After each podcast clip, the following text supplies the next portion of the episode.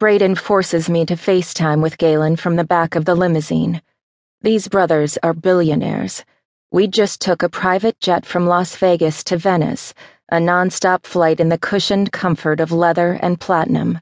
Yet they still use their iPhones to do video chat in the same way that my friends do. It would be charmingly mundane if not for the scenario. Ask nicely, Braden tells me. His fingers curve around my throat, too lightly to be considered strangling. He doesn't need to apply pressure for me to feel it. I can barely breathe. Please, I try to say, but I choke on the words.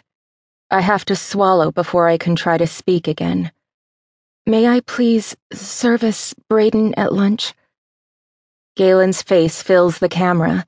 I can see that he's at a business meeting with Sheikh Al Salim, or at least that he should be.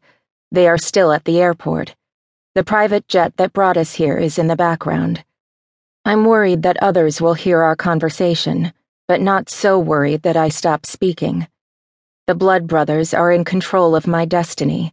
I'm nothing but a tool for them to manipulate, just a pawn in the game they're playing against each other. If Galen doesn't want people to hear what I say, he'll make sure it's private. And if he wants people to hear my shame, I did sign the contract that promised I would never say no. Worry furrows Galen's handsome brow. That's not what I told you to say, pet.